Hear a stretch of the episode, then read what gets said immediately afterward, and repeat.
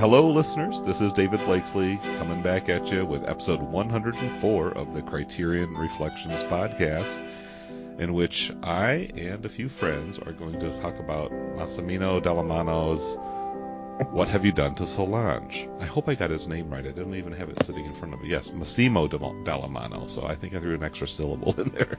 But it is, yes, this is a uh, Criterion Channel.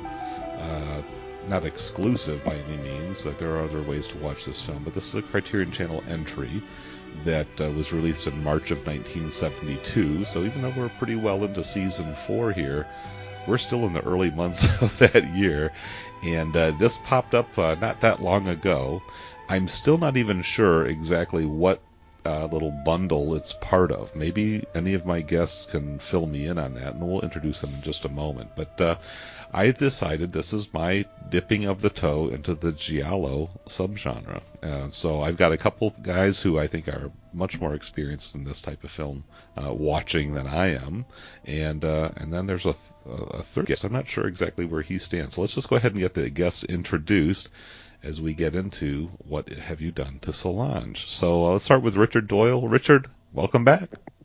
Hey, yeah, it's good to be back after I guess only one episode. Yeah, no, this, this, this is a very similar lineup to what we had last time out, which was Bruce Lee's Fist of Fury, and so kind of rounding out the guests there. Jason Beamish, you were also on that one. So, Jason, how's I it going? I was doing well, thanks. How are you? Excellent. I'm doing fine. I'm looking forward to learning from you guys uh, and being a little bit educated. and then our, our third guest, uh, fourth overall, is um Alexander Cormier. Alex, how's it going tonight?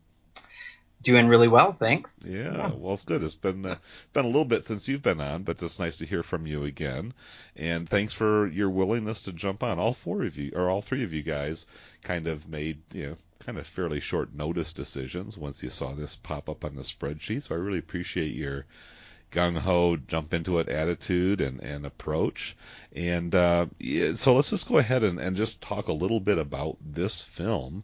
Uh, Massimo Dallamano, uh, the director, didn't really have a big illustrious directorial career, but uh, his accomplishments as a cinematographer may be a lot more familiar to many listeners than his name. He was the cinematographer on the first two of the Sergio Leone uh, kind of fistful of dollars and uh, a few dollars more. He didn't have anything to do with the good, the bad, the ugly, apparently, but uh, he was on those first two in that uh, Man with No Name trilogy.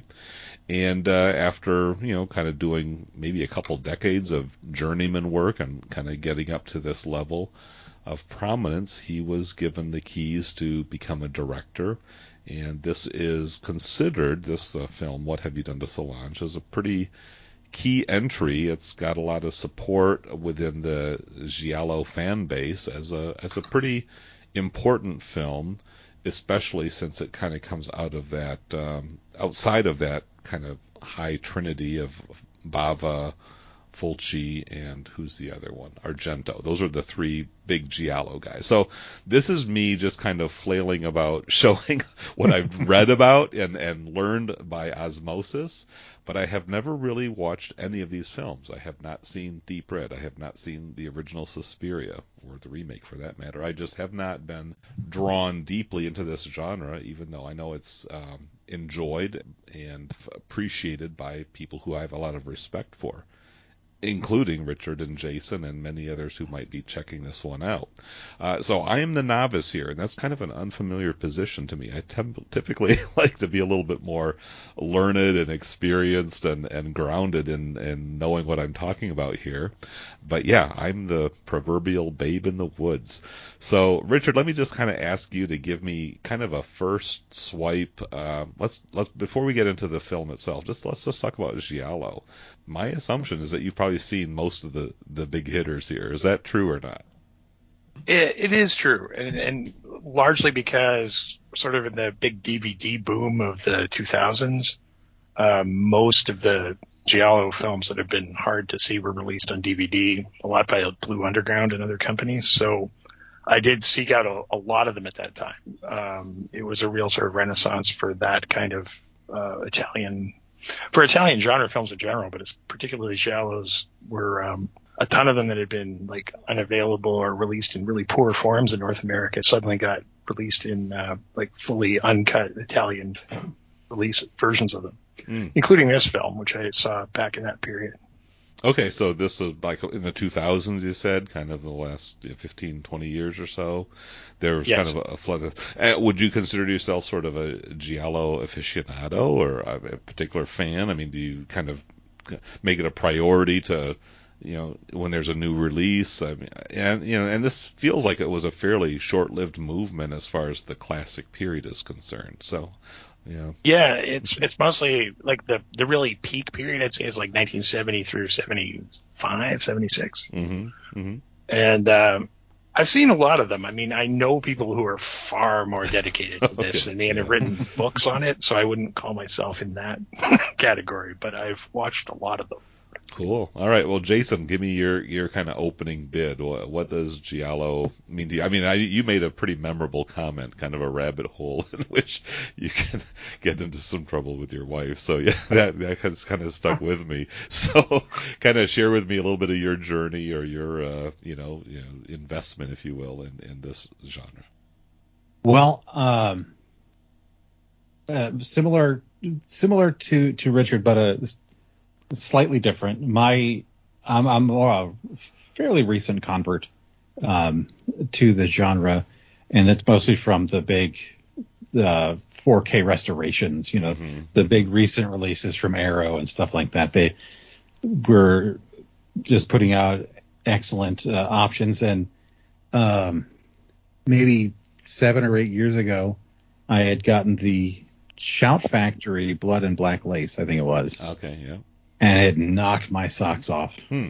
It was the perfect movie for what I needed at that exact moment in time. okay. Great. and it's it's one of the ones that would that would people would widely say is what set the rules, the prime rules for what would make a Giallo film. Um, but from there, uh, I've kind of gone gung ho into it, Hmm. uh, reading what I could find, watching as much as I can. Um, again, also similar to, to Richard, I would certainly argue with against putting myself in an expert mode, but highly familiar.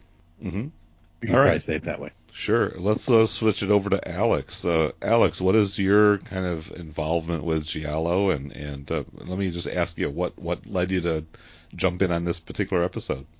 Well, um, I tend to try to put my name down on um, episodes that are looking a little bit lonely, so that's part of it. Okay. Um, Hey, me too. yeah, I, I like to be useful when I can be. Um, so so that's definitely a part of it. I have I'm closer to you, David. I've seen. I, I would say that this is probably my third proper giallo film that I've seen. And I did have to set the record straight here because I'm sure people who are listening were getting upset when they heard um, you mentioned Suspiria, which I don't think would qualify as a. As Okay, giallo. yeah, that's that's my myself. that's my naivety. okay, so yeah, I I, wanted, I, wanted to definitely- leap in there. Yeah, I am people- happily corrected. People on that. seem to have strong. Yeah, some folks seem to have very strong opinions about giallo, and as other folks have said, um, it seems to be a subgenre that some people really get sucked into. Mhm. Uh, I think I've seen the the other two are both Dario Argento films that I've seen: The Bird with the Crystal Plumage and Deep Red. Mhm. Deep Red was definitely my my favorite of the three. That one, I think, mostly because it just has such a such visual style going on. So I've I've enjoyed the few that I've seen. I wouldn't say that it's it's a genre that I feel really compelled to like dive into. I do really like genre films in general, but Giallo seems to, uh, yeah, it, it's got a sleaziness to it that I can appreciate, but also I find questionable at times. Uh, I understand the the wife reference because my wife did see some clips of what have you done to Solange, and she was a little bit put off by it, which I can certainly understand. Yeah, yeah. I, I had the I had the same experience. I, you know, I maybe there are some women, some some spouses, wives out there who get into this, but yeah, this one seems like definitely crosses some lines, you know. And so, yeah, I guess I do want to kind of just you know open it up a little bit here because I guess before we get into the, the you know the uh, analysis of the film, uh, Giallo is uh, you know kind of a one of the links in the show notes here talks about it's kind of a a European murder mystery with a certain stylistic emphases, uh, typically on sexuality and kind of uh, you know kind of this burst of of kind of repressed violence that you know over overwhelms uh, the you know the storyline and, and becomes really kind of the, the, focal point here. So yeah, maybe my my uh, misreading of Suspiria is is just indicative of the fact that I haven't seen it, but I, I it feels like it's it's referred to or or maybe I've just drawn a connection that that isn't exactly warranted. But yeah, you know, I'll just I'll just put my cards on the table. I I'm generally not drawn to films featuring people getting hacked up and, and murdered in, in violent ways. And and so I, I, I do want to say that I'm going to probably make some statements or critiques of the film that I, I don't want or intend to come across as judgmental or dismissive or condescending towards people who who who genuinely enjoy this. I mean, I've watched the film twice now, and I've certainly understood and and you know read up a little bit, and and on my second viewing came to appreciate the craft and the style and the nuance of the film. So I, I do see that there's intelligence and artistic, um, you know, aesthetic values and, and ideas being put into practice here. So so there there are some definitely some impressive things, but yeah, my first response was like, oh, I'm really not comfortable with this because of the the brutality and and the kind of having it both ways exploitative elements but I do understand that there's a there is also uh, an artistry at work here. So, you know, I, I guess I just want to set the record straight for people who might be saw this come up on the on my uh, on the podcast feed or or are intrigued by my responses and reactions to it. I'm still kind of finding my way into this. And so I definitely just want to say, you know, let's let's hear what it is, uh, what people have to say about it. I don't want to necessarily be a wet blanket or a, a, downer, and I don't think I will be completely. But yeah, there are some aspects to this film and and maybe to this genre that I have to grapple with and and and. Uh, you know, extrapolate a little bit and, and understand a little bit more about what's happening here because I feel like this is kind of a relic from a, a time that's past and uh, and so in in the times we live in now, you know, how do, how do these these themes play out, and and what do we make of this this story that on the one hand seems to be sympathetic and and mourning the terrible fates that that the victims of the crimes fall into, but is also kind of using it for titillating purposes. And so, yeah, that, that's kind of just my opening gambit here. And and may, I don't know, is this is this more of a severe uh, type of giallo than others? I mean, I know they all involve you know killing and murders and and there's maybe a, an element of who who did it and and kind of the intrigue of figuring that out. But maybe put this help me understand the context that this film fits into compared to some of the other, you know, more prominent titles and others that have perhaps been referenced or not mentioned yet? It, it's certainly not more severe. That would be a not a statement I would endorse because, like, I'll, I'll put it this way: like most sort of Italian exploitation genres, once they sort of get going, expand, and then when they start to slope off, they get very extreme. Hmm. Mm-hmm. So there's late 70s, especially giallos that are far more uh, extreme than this one. Where they're uh, like really reveling on the, the killings and the gore and the you know mutilations, yes. all of that, right? And and come closer to overt pornography at mm-hmm. times, mm-hmm. right? Um, which this one falls far short from. Mm-hmm. One of the things I think about this one, though, I mean, because it's a, it's a relatively early one, not not early in the genre in that it sort of exists throughout the late 60s, but that it really takes off in 1970 with the bird with the crystal plumage. So it's in the first couple of years where there's a lot of these being made and they're still like at the commercial peak. It's one that's more downbeat and pessimistic than they normally are. Like most of them are violent and stylish, but this one sort of is a bit of a, a deliberate downer in a way that makes the violence feel a little bit more visceral than it does in say something like Deep Red, where the violence is really quite extreme, but also so stylized it's almost you can almost distance yourself from it. This one I find you can't distance yourself from some of the some of the violence in it.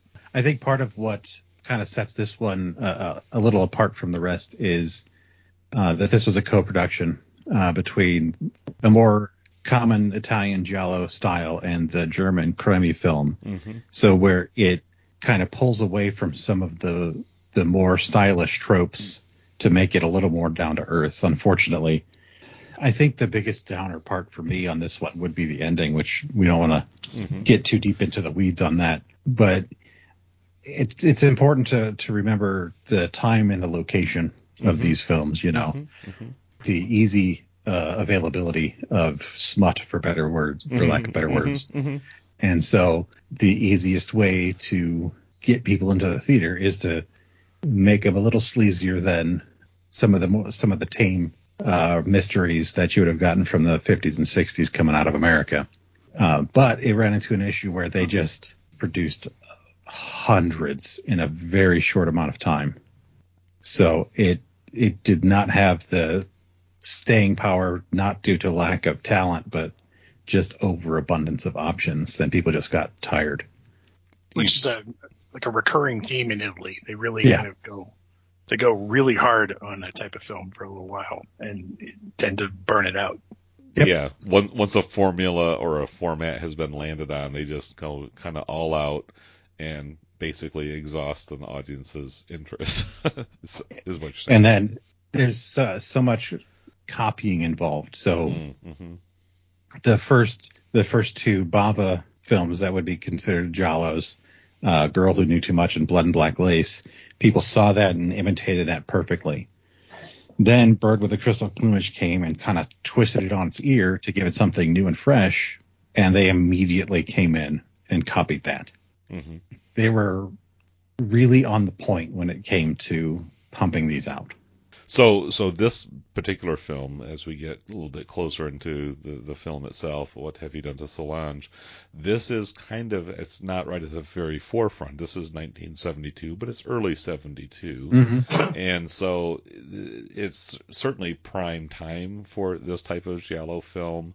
Um, but yeah, and I like you mentioning this West German connection. Apparently, there are a couple actors that were in some of these films, the, the West German krimi uh, subgenre, that kind of were placed in prominent roles. One of them being the professor's wife, and I think the lead detective. Is, is are, Yeah. yeah. th- Those were the kind of two. So, so people who kind of were familiar with that will sort of say, "Oh yeah, this is cool. This is kind of like the update or whatever."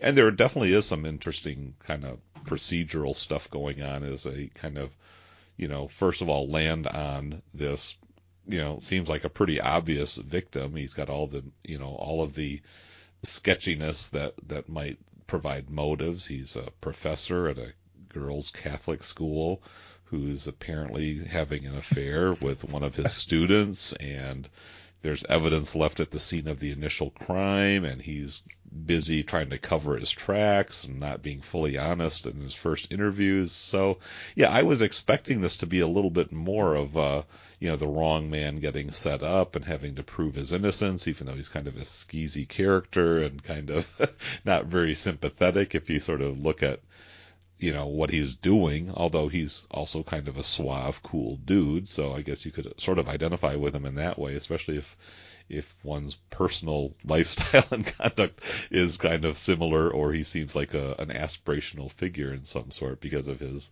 his style and the fact that he can you know get with these attractive young women but it's it's not a very commendable uh, series of choices that he makes uh, to find himself in this predicament um, I want to get Alex's you know kind of first response to this film. You know, like I say, you're not you're not real deep into the genre, but uh, you know, what are your first impressions, Alex? Just to kind of give us a little bit of your response here. Real quick, Alex. Uh, sorry to interrupt, but before you get into Yeah, sure. uh, dear sure. listener, dear listener, if you heard uh, David suggest that he was a role model, um, he's not. Okay, no. If you if you see this person and think, you know what, that's kind of what I want to be in life, find somebody else. Well, I, So I I- will just say, Jason, there are characters out there that are like that that to me are completely Yeah. reprehensible, and yet they they have their admirers. So I, Yeah. I, I've seen Fight Club. I know what you're talking about. okay, Sorry. Alex, we'll give you back the floor. Take it away. Sure. So yeah, my my first impressions. I actually only watched this once, Mhm. and I was planning to watch it a second time, and then I had a stack of Blu-rays arrive, and I just I, I didn't get around to doing it. Um, but I I thought it played well as a movie. Like I certainly enjoyed um, my experience, my hour and forty five minutes watching it. I I could recognize that it had a good deal. It it had some nice and some nice style in terms of like the visual compositions going on, and it has pretty much what you would want um, from a from a murder mystery. You have murders, you have the mystery being solved. Um, but yeah, and so we've talked a bit about how this fits into other giallos, and again, I've only seen a couple, but to me, uh, although the the violence or like the the blood and the gore seems to be toned down somewhat, the sort of sexual um, elements and the sexual violence is pretty strong.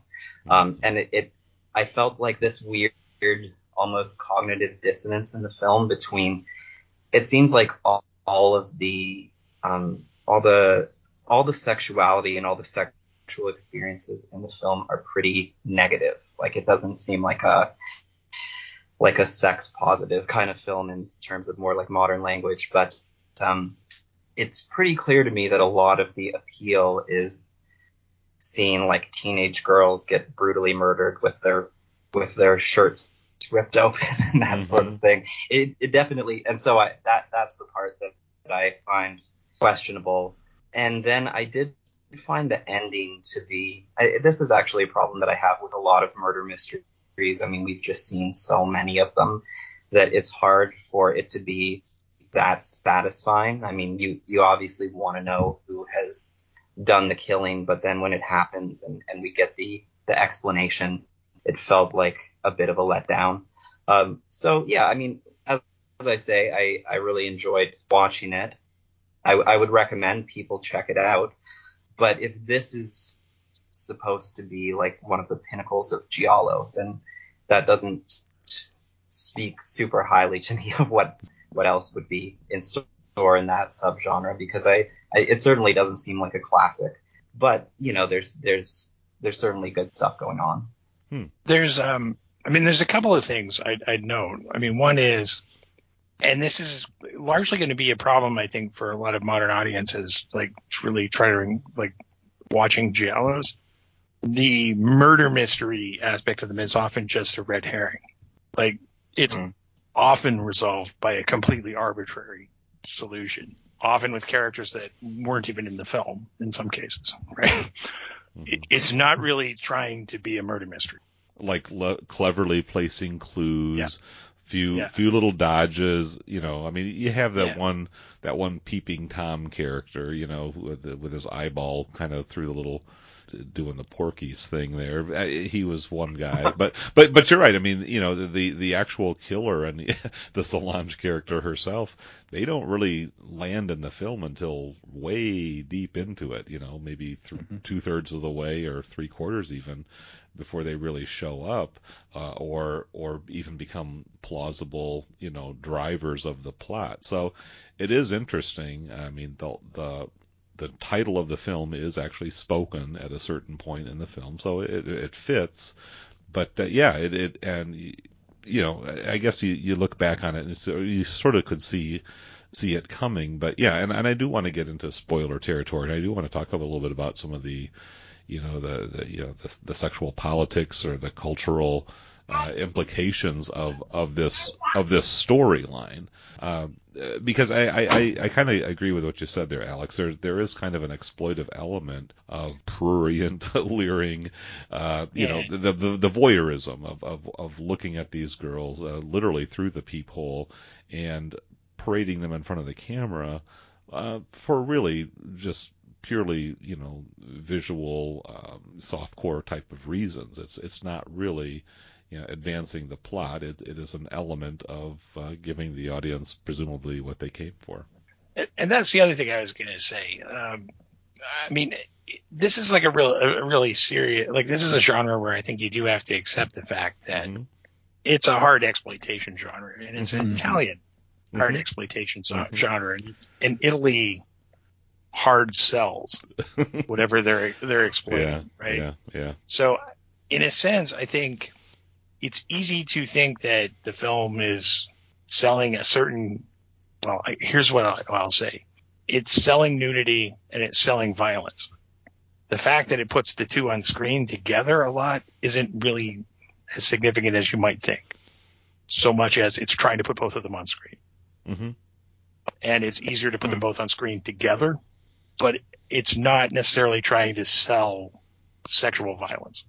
It's it's a very utilitarian genre, right? And and it, it it's the sort of thing where you have to bracket that to a certain extent to Mhm. really enjoy, enjoy it and say it's going to do that because that's what it's really that's how it's really trying to make money.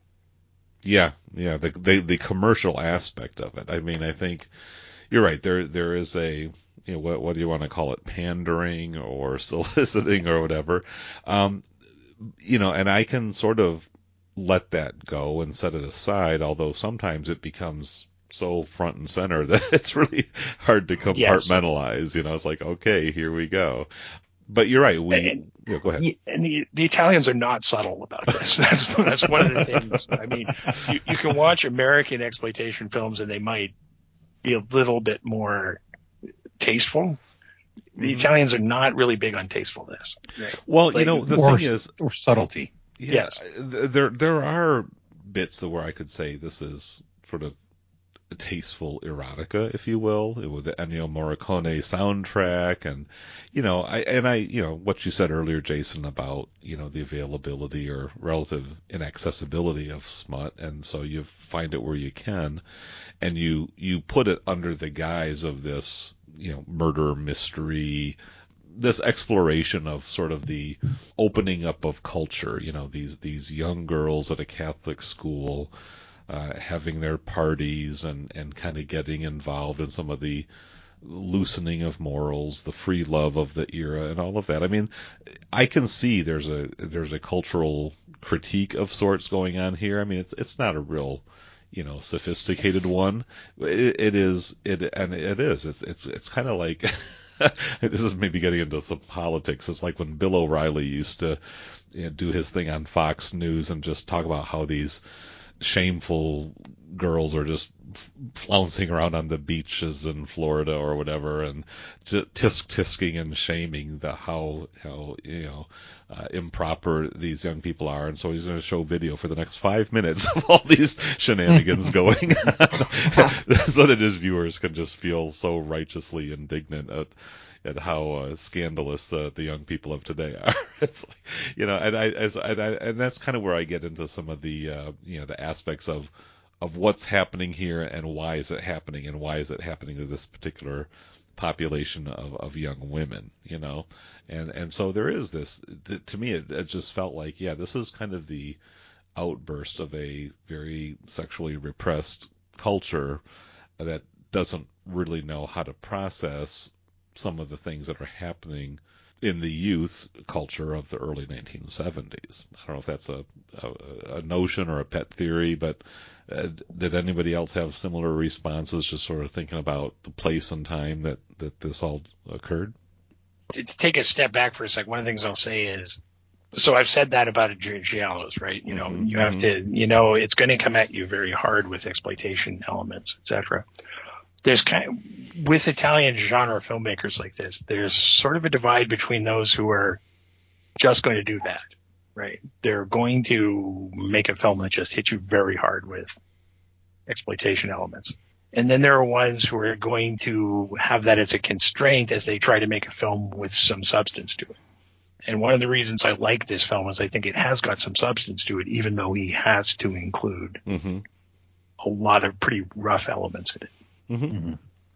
Well, let's get into the substance. What would you say, or any, any of the other guys, uh, what's what's the core of this film that maybe raises it to that level of you know not just mere exploitation or just you know kind of a you know a, a, a cynical moneymaker. Uh, you know, what do you identify as the both the artistry as well as the you know the the, the plot line and the, and the narrative um, you know strength of, of the film as a as a work of cinema. I think there's there's two things. One, I'd say there's a lot of craftsmanship in the film. Mm-hmm. But setting that aside for a second, I'd say I think the film is a bit of a lament about the fact that their society is not able to handle these changes. You, one of the things you get a lot through film, Italian films in this era is a lot of real cynicism about the Catholic Church and its role. And I think this film has a pretty downbeat view of that. And also, I think the film is suggesting that the, the sort of terrible consequences that happen at the end of this film are largely due to their inability to handle the changes that are handling that are happening in society, right? Like the girls pay for everyone else's inability to understand that the world is changing. Mm-hmm. Yeah, good. There was a question at the at the top of the episode about how women would look at this style of film where there's the misogyny is run rampant. But if you kind of look at it from a different angle, this is at the end of the day about a group of young women who are embracing their sexuality and using it to gain some level of power. Yes, it gets twisted and destroyed by the patriarchy, but they are seeing the opportunity to use who they are to move forward and use what they can to move forward. Mm-hmm. Yeah, they they It's pay a just very severe price for it, obviously. But I, I didn't Yeah. feel like the movie. I don't think the uh, editorial perspective here is that these girls somehow deserved it or that they Oh, kind of had it not. coming. Right, right.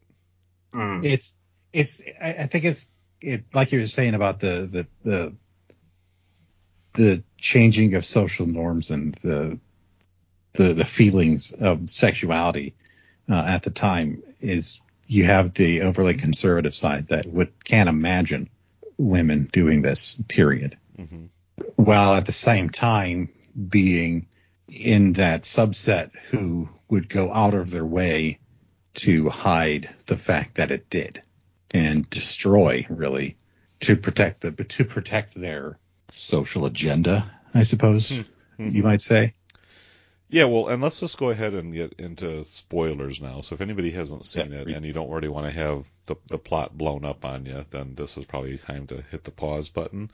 But yeah, so so we have these young women being killed, and um, you know, there there's one moment because the the professor uh, Enrico is. Uh, he, you know, he, like I said earlier, he's the prime suspect, and he also has the added aggravation uh, of of a wife who has lost completely lost confidence in him and probably for very justifiable reasons. And yet there's this very bizarre little interchange that happens when uh, after his you know young lover has been killed um, and the autopsy's been performed the pronouncement is made that she she was a virgin. She had never you know consummated the sex act. And the wife upon hearing that sort of has a reprieve from some of the condemning thoughts that she you know harbored toward her husband even though she's fully aware he's been carrying on and he's been seeing her and and there's no hiding any of that. But the fact that he you know not that he's innocent of not wanting to to take it to that level but he didn't. Uh, he wasn't successful if you will. But that's just another kind of weird little misogynistic thing here because she's dead, but but she died a virgin, so that all of a sudden that opens the pathway to reconciliation, and even her parents are somewhat relieved or gratified to hear that. It's like, wow, that's uh that's kind of a uh, the patriarchy rearing rearing its very ugly head, um, finding a grace note in what's a of course a terribly tragic situation. But again, that's that's the old mores kind of reasserting themselves. And then you know the the the, full reveal here is that this was all done uh, as a an act of vengeance uh, toward a, an illegal homemade abortion that went awry and left the you know the Solange character, this daughter who's not again introduced until well into the film, uh, kind of left her sort of a semi-mute young woman incapable of connecting with others. So she's traumatized by this event, and even the fact that the, this abortion has affected her to that level feels a bit heavy-handed. Like there's a pretty severe Yeah. moral judgment being applied here, not only to the girl but to the woman who did that procedure and the other girls who kind of encouraged her to go through with it rather than carry the pregnancy and face the consequences of that. So there did seem to me to be a pretty kind of heavy moralistic hand at play here, although it, you know I've I've, I've actually read and, and heard arguments that it could go back and forth. Is this supporting the right to legal and safe abortion, or is it really condemning anyone who would go through that and bringing this miserable fate upon themselves? Uh, what do you guys think about that? Well, first off, let's talk about just the fact that it's ridiculous.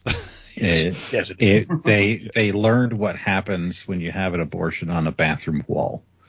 They don't know what they're talking about. Yeah. Um, I think part partially it would be more to reinforce that the possible or the likely, as I mean, as, as it would appear by watching the film, the likely harms of having an abortion. I don't, I don't really think they're the, trying to gloss over the fact that it was done in on a kitchen table. It was not well thought out. You're talking about the, the, the depiction of it in the movie or the and uh, within the story. that it would have. Yeah, Just I- like the, the the the abortion would make her catatonic is yeah.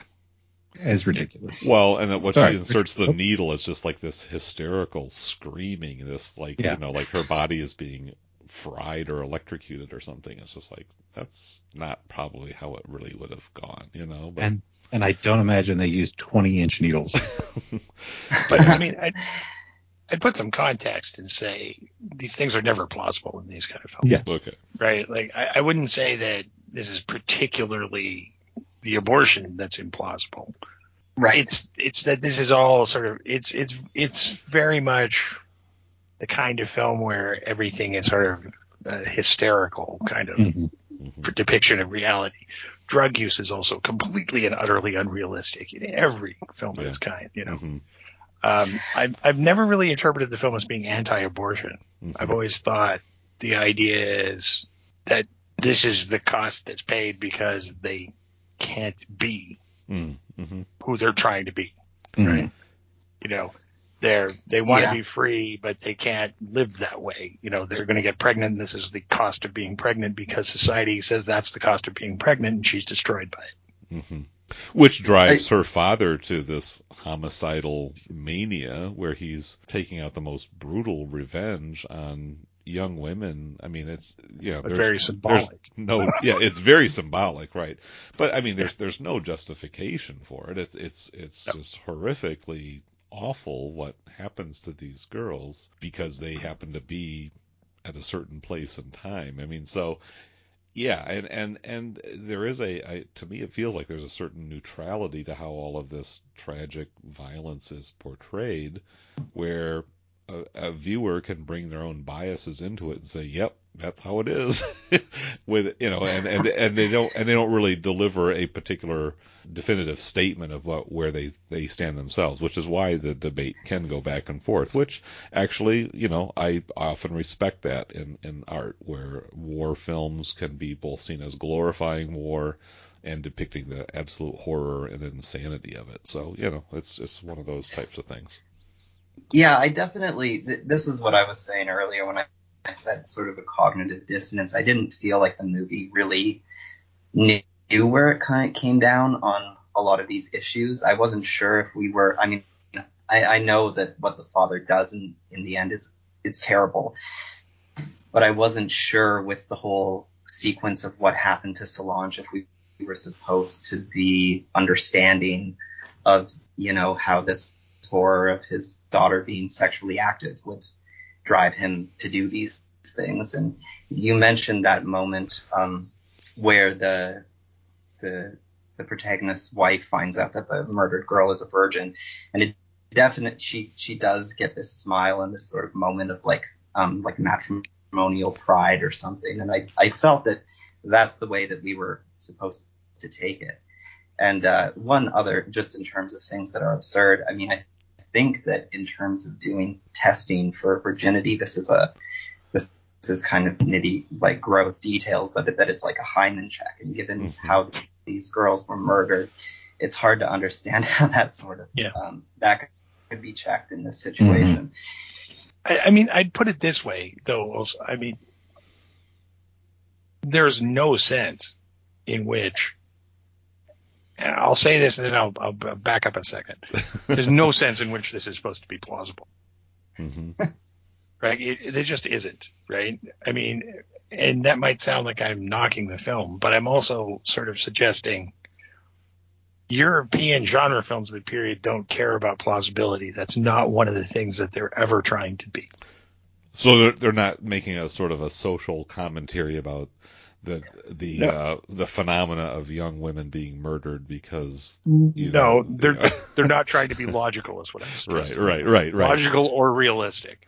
Like the, the, they're a tapping, lot of it has more more to do with atmosphere than anything else. Well, mm-hmm. I, and I think they're tapping into yeah. a certain mentality of, of, the of the outraged father whose you know yes. prized daughter has been violated and it is it's kind of an honor killing kind of thing which again taps into that more kind of medieval Italian patriarchal stereotypes. Like, you know, you have sullied my my daughter she's no longer a virgin therefore i must kill you all you know because that's just how these things go uh, what was that uh, the, the, movie the Lina Wertmüller film that i reviewed right at the very, very beginning of this season um, the, the title escapes me but that was very much based on that whole sense of honor. The guy who's having an yeah. affair Ooh. and and and just kind of completely playing around and being a, an outrageous cad. But the minute the tables are turned on him and he finds out that his wife cheated on him, now he's all in his you know high indignation and, and moral outrage. So yeah, it's just to me yeah that because I think there there has to be whether it's plausible or not as a potential real life event. What is it that would trigger this man? to you know become this serial killer and, and especially going going to the extent of imitating a priest luring these girls into confession so that he could get them to spill the beans in a way that you know they would speak freely rather than if he were to question them directly. Again tying in the catholic uh, church angle on all of this.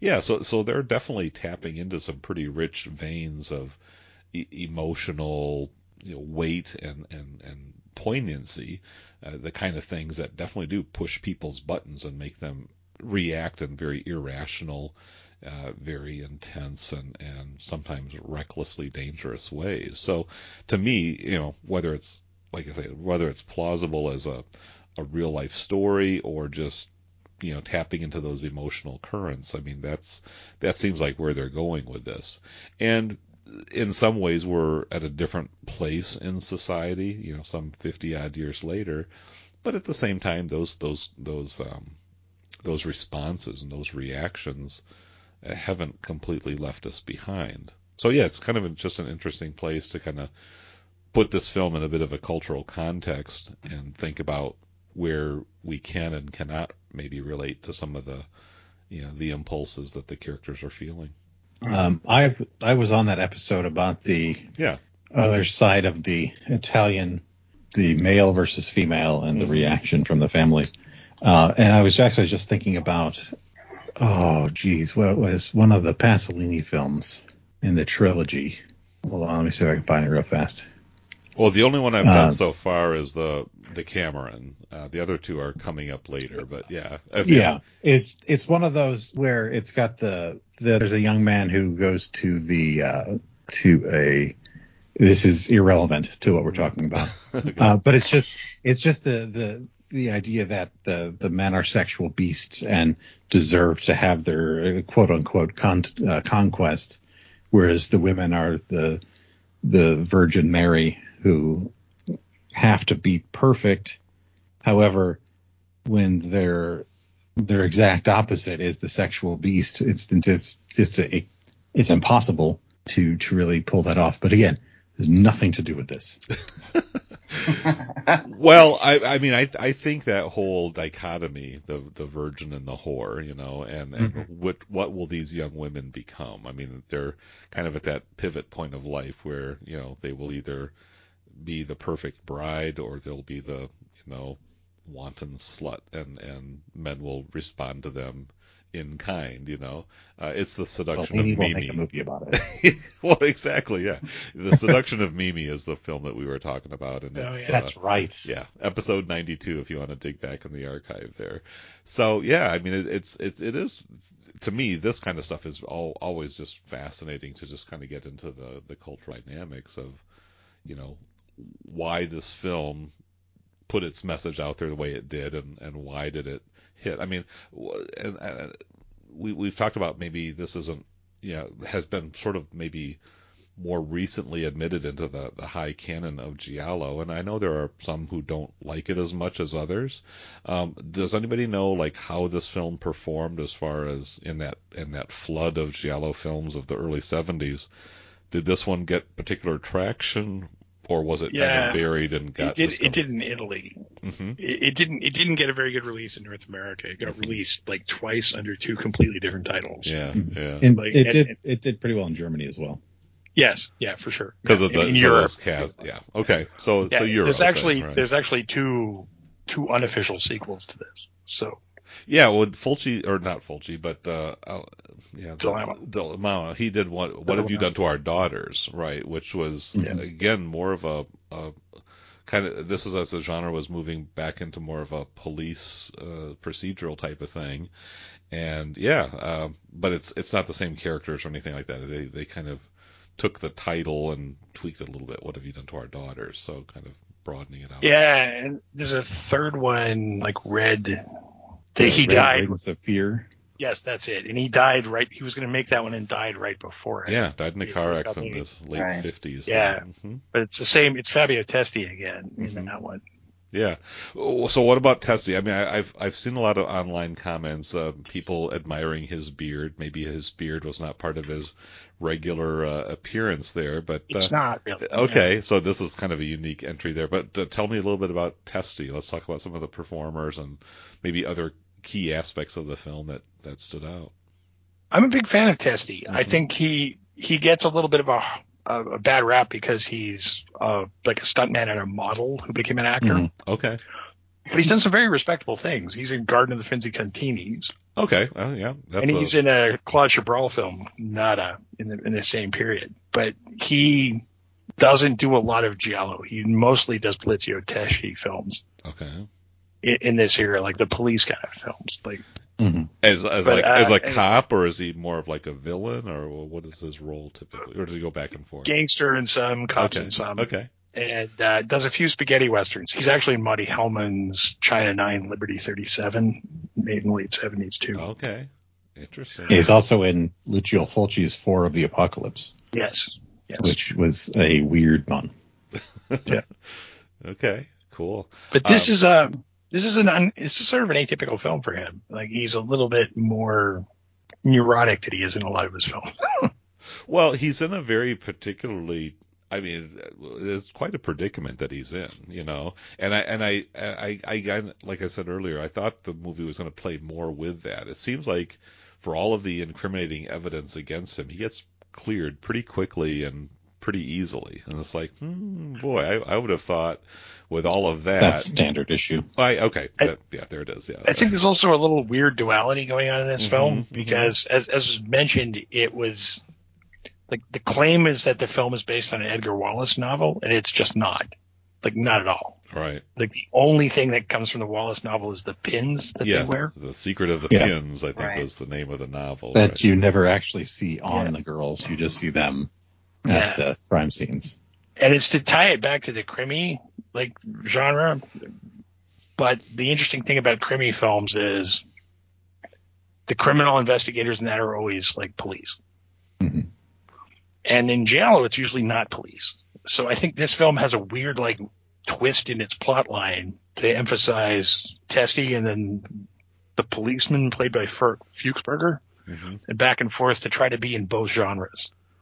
So I- I think it does some odd things in it, like like set up Testi as like the as the obvious murder suspect and then pull him back because it's trying to have it a little bit both ways. hmm Well, he But becomes the- a bit of a detective himself. I mean, he's the one who's really Yeah. trying to piece the clues together and, and figure out what's going on here. That's one of the basic rules of Giallo. Oh, Yeah. Is okay. that the the cr- the solver of the crime, uh, the sleuth would be an amateur because the police won't take it seriously. Ah, okay. And and is it Um, often the person who was initially accused who ends up having to clear his own name or find the real It's killer? often the person who witnesses the crime. Oh, okay. Very yeah, often. Yeah. Yeah. Um, oddly of the- enough, oop, go ahead.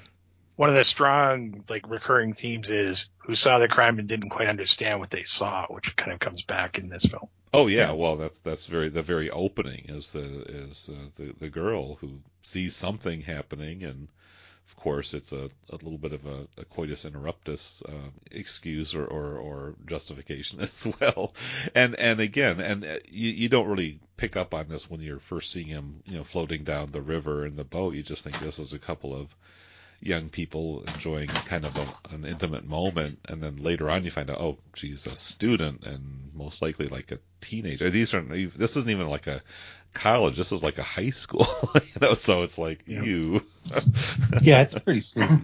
Um, a couple things of note in the uh, the commentary on the Arrow disc. Mhm. Uh, the the role of the detective in this case by Fuchsberger in a lot of the krimi films just before this one that would have been likely played by Klaus Kinski. Oh, really? Before Yeah, Kinski, before Kinski became Kinski, right? I mean, this Yeah. is I mean, this this would have been just before uh, he started to work with uh, Herzog. sure. Time Okay. like time. So, okay. Uh, Is there other examples of these sort of Italian German co-productions? It seems Yeah. like an yeah. unusual marriage. No. All of Del- all of Dallamano films up to this point were Italian German co-productions. He Oh. made it. He made an early proto giallo called "The Black Veil for Lisa" that was also German Italian co-production. He did an adaptation of Venus in Furs and an adaptation of um, Portrait of Dorian Gray, and they're all German Italian co-productions.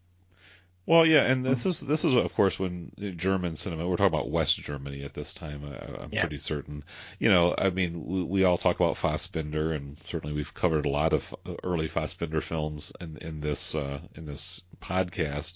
But you know, the, you're t- this is more of the conventional, what you might say, conventional Yeah. German cinema, where they're just really studios trying to make a buck, but they really haven't established themselves uh, as far as an international market is concerned. And we, we we've talked about how you know, Fassbinder seems to be like the only German films being made at the time. Well, that's clearly not the case, but uh, the, this kind of collaboration here, uh, you know, kind of teaming up to maximize the reach of the audience. So it is kind of fascinating just to sort of see uh, German and Italian cinema, you know, teaming up here to you know create something a little bit on the you know unique side and expressing something about both of those cultures. Even though again this film was set in england which i also thought was interesting i guess. So jason you got the arrow disc. Uh, i believe there's Yes. like a, both italian and english soundtracks available. I thought the english soundtrack worked very sensibly for this. I, I would not have wanted to watch actually, the um, italian Hmm? They actually intentionally made it so that it would work well in English. Yeah. Everybody is speaking English in this film. well it's set in england and you've got an italian Yeah. teacher so Mhm. if the Italian teacher is there to teach the kids Italian, they shouldn't be talking Italian Yeah. all the time. I watched the English because because um Yeah. and the one thing that they made a note uh, is that the opening river Mhm. uh, I've never been to England or London so I can't really speak to this but uh the river in the opening was uh supposed to be the Thames Yeah, it didn't seem like the Thames to me. but the the the commentary like the Thames doesn't look like this anywhere right. Yeah. I mean, I don't know where the Thames begins, but certainly it's a much broader and much more developed river, uh, you know, the, around London. So, yeah. But again, plausibility is not the main Yeah. criteria here, right? Well, I was just gonna, I was gonna ask if there's any other aspects of the film we want to get into. We've got about an hour now, so I just want to kind of sort of see, you know, where the conversation's heading. I don't want to miss anything, but just kind of wondered what other overall reactions or details people want to share with our listeners. it's worth mentioning that Solange is Buster Keaton's granddaughter. Real? Oh well, yeah. Her name Yeah. was Camille Yeah, Keaton. yeah. I didn't know that Yeah. that direct lineage there. So wow. Yeah, yeah, Okay. yeah. And um, And she, she had a bit of a career herself. Uh, I Spit on Your Grave, I think, is the other big title that Yeah. she's known for. I haven't seen that one, needless to say. Oh, But yeah, We can talk about that later. yeah, yeah, sure. that's So- a that's a rough one. yeah, That's yeah. an it, oh sorry, that's an interesting connection because I read a sort of analysis that Anna Biller did of I Spit on Your Grave. Um, she was not a fan of the movie at all, but uh, it did make me. I, I thought of that analysis when I was watching this this film a couple of times. Just um, just about some of the, the, the sexual violence and the way that it's portrayed, but I also was thinking for our lead, um, I can't remember his name now, even though we've mentioned it, uh, Fabio? Enrico Rose. Uh, yeah, Fabio. Yeah, exactly. Um, he reminded me a lot of the. I, I don't know if you guys have seen The Love Witch by Anna Biller, but there Oh, is yeah. a. Yeah, there's the the professor character in that film. I think her first victim that we see on screen. Uh, the, their characters seem to be very linked to me, um, just in terms of being these like sexual libertine um, type of characters, and they're both professors and something about the facial hair. So I don't really know how relevant that is, but uh, I, I, thought of Anna Biller and and the Love Witch, especially in regards to his character. I didn't make that connection, but definitely the, the Enrico as this kind of um, decadent academic, you know, who's really in his profession for seemingly all the wrong reasons, you know, that that definitely felt to me also like a, you know, a, a kind of a trope of the times. I mean, uh, you know, I think the dynamics have certainly changed quite a bit, but I've certainly read enough, you know, like John Updike novels and others, you know, from that era where the, uh, you know, the perk or almost like a fringe benefit of being a young, you know, professor is access to all these nubile young women. I mean, it almost feels like if you're not getting some of the action, you're missing out, you know, and I feel like, yeah, they were kind of playing up that angle as well. Yeah. Boss is pretty relaxed about it. Yeah, well, well, yeah. I mean, I mean, they even make it. You know, your informal relationships with the girls will help you break the bad news. And it's like, whoa. So there's a complicity to all of this that is like uh, cringy, but uh, but uh, you know, it's not unrealistic. I don't think for the times.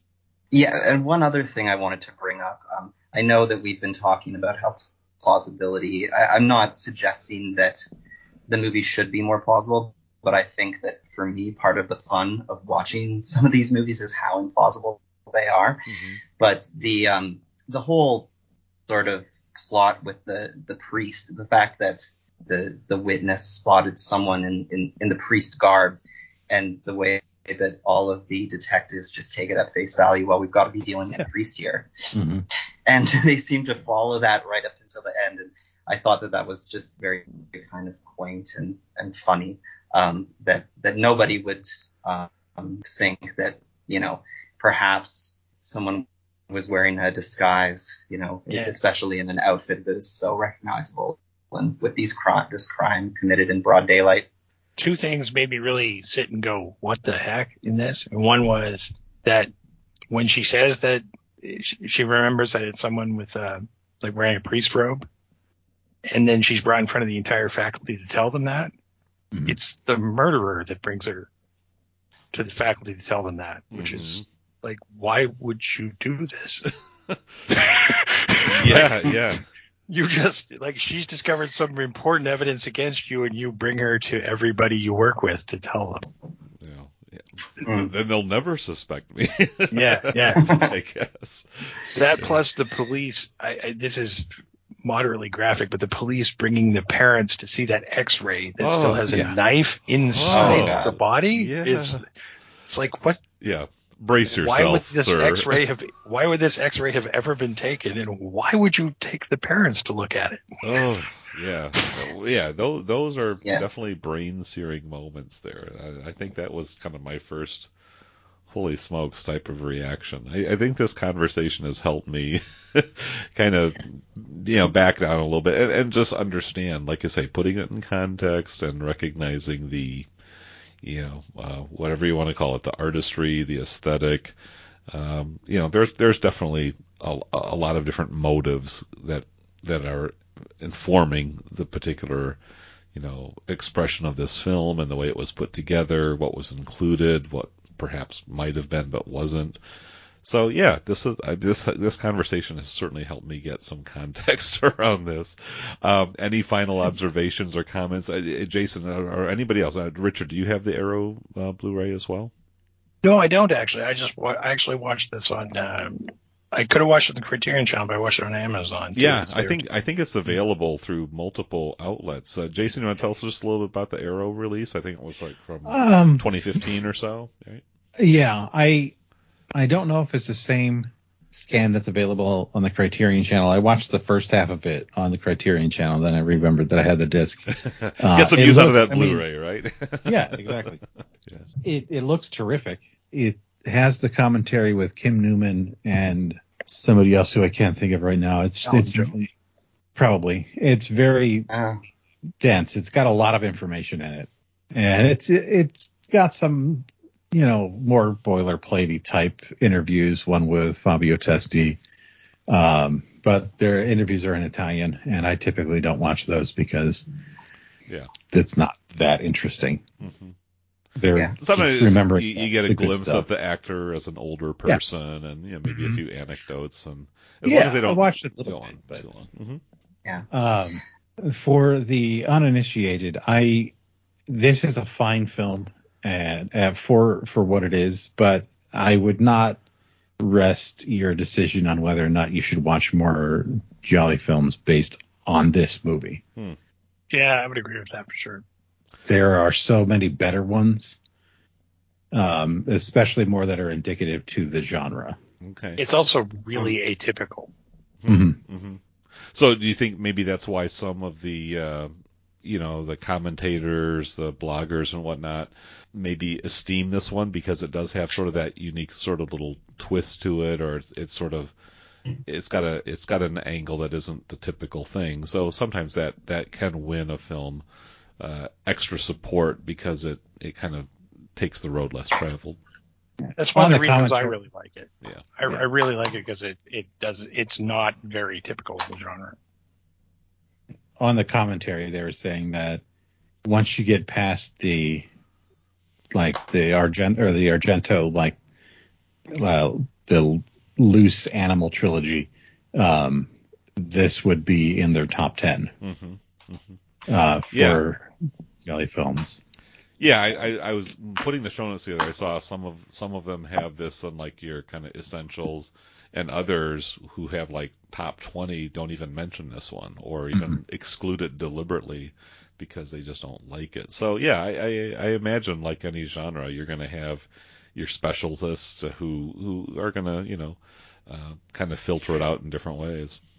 I believe at the beginning you um, mentioned or, or you were wondering where it fits in and what package on the Criterion channel, and Yeah. I think it's in the Ennio Morricone scores Yeah. bundle. Ah, I could be well, wrong about that, that. that That was- makes sense. Yeah, I, I was scrolling through the channel earlier tonight, and I just must not have fallen into that particular packet because you're right. That that makes total sense. And uh, what do you all think of the score? I, I thought it was actually pretty good. I'm, I'm looking It's forward good. to sampling some bits from my intro and outro music there. I also thought the cinematography. I mean, it's kind of a cliche, but I, I thought it was Can I- very, very well, well. Uh, Can I point out who that is? yeah, go ahead. Most a lot of people won't know because he's listed as Aristide Massaccesi, which is his real name, but he's Joe D'Amato, who's like a giant in a way of, Mhm. of exploitation films, and he's in the film. Oh, okay. Oh, that's I, I- right. I, I, knew he's, the he's a he's a cop with a beard who has one line in, when in the scene when the cops are all trying to like do the like follow the girls to find Solange. He's in that scene, Hmm. but he's actually a pretty gifted cinematographer, if a not exactly a hugely gifted director. But he's like a giant in Italian kind of you. exploitation cinema, having directed like 200 films. Okay, like just to crank them out. I mean, you know. Yeah, Yeah. very much so. Okay. Yeah. I, I know I the think he- name, yeah, but probably don't know much. He of his employed films. several different uh, nom de plumes the Yeah. stuff that he Yeah, was yeah, yeah. less proud of. Uh, covering his tracks, so to speak. Yeah. All right. Um, the uh, soundtrack is on music.youtube.com, which is where I listened to this afternoon. It's it's it was very good. Yeah, I've yet to come across a film where I, I felt that an Ennio, uh, Ennio Morricone score didn't improve it, and I would say that's the case for this one as well. And there was there was a couple little edits, like we talked about, about the scene earlier with with the X-ray of the knife, and it kind of cuts from um, it cuts to the father's face, and we think that it's sort of the reaction sh- shot to seeing that photo, and then it's um he's at the funeral for his daughter. Yeah. Uh, so there was just a couple little edits like that that I thought were, were very artfully done. Um, there, And, there yeah, was a stabbing where you know the victim is getting it, and then it switches to a different woman, kind of having that gasp. And I mean, yeah, there, there is definitely some pretty compelling, you know, kind of sensational moments there. So yeah, I definitely noticed the editing. You know, kind of takes you for a bit of a ride there. So yeah, there there's there are definitely many scenes that, for better or worse, produce a very visceral response. Yeah. All right. Uh, anything else? I mean, I think we've we've pretty did a pretty good job of covering it, but uh, yeah, I mean, I I think um, well, let's see. What what are there any other giallo on the Criterion Channel right now that um, might be recommendable or worth mentioning here? I don't know. Okay. Bird I'd with be the happy. crystal plumage is on there. Oh, That yeah, I would yeah, that's right. I, I, I did see that on the one of their double features. I think they they had the bird with the crystal plumage and something else. As It's I was- probably the, the Morricone okay. bundle again. Oh, he did a 'Cause- score for that one as well. Yeah. Okay. Yeah. Now that Yeah. one is, that's, that's truly like, if people want an introduction to Giallo, they should watch that. Like, that's, I would agree. Um, I, it's not. I don't think it's on here. Um, uh, I, if you want to know exactly what a Giallo film was intended to be from the beginning, watch Blood and Black Lace. Yeah, yeah, yeah. That was the Yeah. one that kind of kind of threw you for a loop there and hit, hit the spot, right? Yeah, And that was it was perfect. and that's more like mid '60s, I believe. And Yeah. black and white as well. Uh, that's in some Oh, of the most breathtaking color you'll ever Oh, see. it is Yeah. color. Okay, maybe I'm Yeah. thinking of something else. Okay, the, the earlier, the girl who knew too much is black and white. okay, maybe Yeah. that's what I'm thinking of. Yeah. The Cat o' Nine Tails is also on the channel. Um, and then they have Eyes of Laura Mars and Cruising, which are sort of American um, influenced, I guess, by by Giallo, or you know that that's what Criterion. Is that Uh, opening up a new Connect- line of debate here? Well, no, I cruising. It's a, it, is a terrific film, but I would it would be pretty far away from what would be considered uh, giallo. One of the things about Giallo, I think, is that people are very profligate about what is influenced by it and what's Yeah. not. and what's allowed to be called. yeah. yeah. well, uh, giallo. and what's kind not. of murders with this kind of highly stylized aesthetic. Yeah. That seems And to it- be kind of yeah. I mean, it go. It's it's super granular to some people. Like there has to be a fedora and gloves, and Yeah. it must be a knife. The detective doesn't know what he's doing, and no supernatural elements. Oh, okay. Mm. So it's like there's, it's, it's like the rules of horror, but silly. Well, yeah, Like- yeah, with the the specificity, like Yeah. you know, if you cross one of those lines, you no longer qualify. And that's why Suspiria is, uh, is so, is argued so much. I mean, visually, it falls directly in. Um, but just then once you add in the other elements, people just will fight you tooth and nail. okay, well, I'm kind of glad that I stumbled into that one actually to kind of perpetuate the the, the the debate and the dialogue there. All right, well, speaking of debate and dialogue, I think this is about time to wind Sure. this one down. But uh, guys, thank you for kind of holding my hand and walking me through this one. I, I feel a little bit, you know, uh, enriched by the conversation, and uh, hope you all had a good time sorting through it with me as well. All right, Sure thing. Cool. So the next episode here is probably going to be a little ways off. Uh, the next one on my calendar is Jean-Luc Godard's Tout va bien, which of course was made with Jane Fonda and Yves Montand, and this was kind of in his um, in his kind of latter phase uh, after all of the pop sensations of the '60s. Uh, he became part of the Dziga Vertov group and became extremely political and pedantic, and to many viewers at least, rather tedious.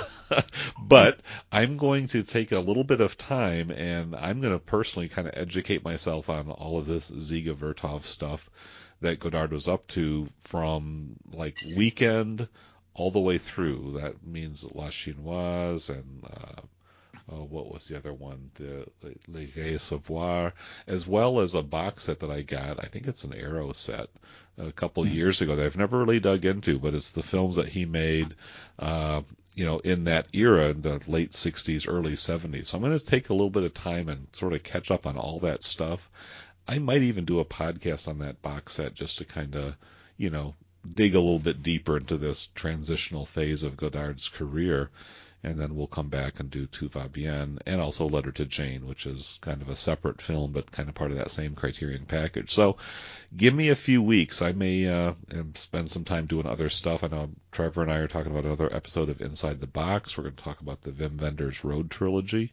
So that's probably going to oh. be the next thing I do Ooh. after this episode. And very much looking forward to that. So probably maybe not until the latter half of September before I'll be back and ready to go with tout va bien. So, little little roadmap of what I've got coming up. Of course, I'm also very active on TikTok, try to put something out there almost every day. So find that, me there. Uh, yeah, go ahead. yeah, interrupt you. Yeah, that that's incredible. What's that? Um, just yeah, I I have become uh, mildly obsessed with TikTok. Oh yeah. uh, it's just fun to like the the little snippets. And yeah. when I was looking at your numbers that you were saying in the uh, in Facebook the other day, that's that's very impressive. Yeah, I got five thousand followers, and and you know, and, and I you know, I know not everybody. I don't get like five thousand hits on every video or anything like that. Sure. But it's still fun, and I I really especially enjoy connecting with kind of a younger crowd there uh, all these all these emo kids. I hope you don't. I hope they don't feel insulted by me saying that. But but it's just it's just great. I mean, finding these like teenagers and young twenty somethings who have really deeply enriched um, taste in cinema. It's like I'm very impressed. But it's just really fun connecting with them and, and people from other parts of the world as well. So I really do appreciate the dynamic of that. And of course I'm on the Facebook groups too. But TikTok is mm-hmm. just kind of a fun little gizmo to play with, and uh, so that's kind of where, where, I spend a fair amount of my social media time uh, these days. So, anyways, guys, any final comments before we sign off? Just give you a chance to say whatever's on your mind before we shut her down. Uh, the only thing that I thought about saying uh, was going back to a question that somebody posed on uh, either Criterion Now or the Geyer about why there are not more Giallo films um, in the collection. Yeah, that's and a good question. What is what are I, your thoughts on that? Yeah. Well, I what's that? The rights aren't available. well, obviously that is the correct response. Um, but in the sense because the rights aren't available, it's it's because there are so many other great companies that are just going to take care of it for Criterion. Yeah, it seems like Arrow and yeah. you know Scream Factory uh, or whatever. I mean, Vinegar Syndrome. Right, they've, they've got that covered. You know. Yeah. Is is what do you? I mean, obviously, and, and if we were to just kind of wipe the slate clean, because Bird of the Crystal Plumage, I know is a pretty prominent Arrow title. Is yeah. there anything out there that hasn't been snatched up by some other label that you think Criterion might get a chance to obtain and make their Giallo debut, or do they think they're just ready to concede that to other distributors and leave it at that? I don't I I am not aware of a popular enough title that has not been. Yeah. Yeah. I guess Severin's got a lot of the even um, more interesting weird ones. The obscurities yeah. or the the kind of yeah. deep cuts there. Yeah.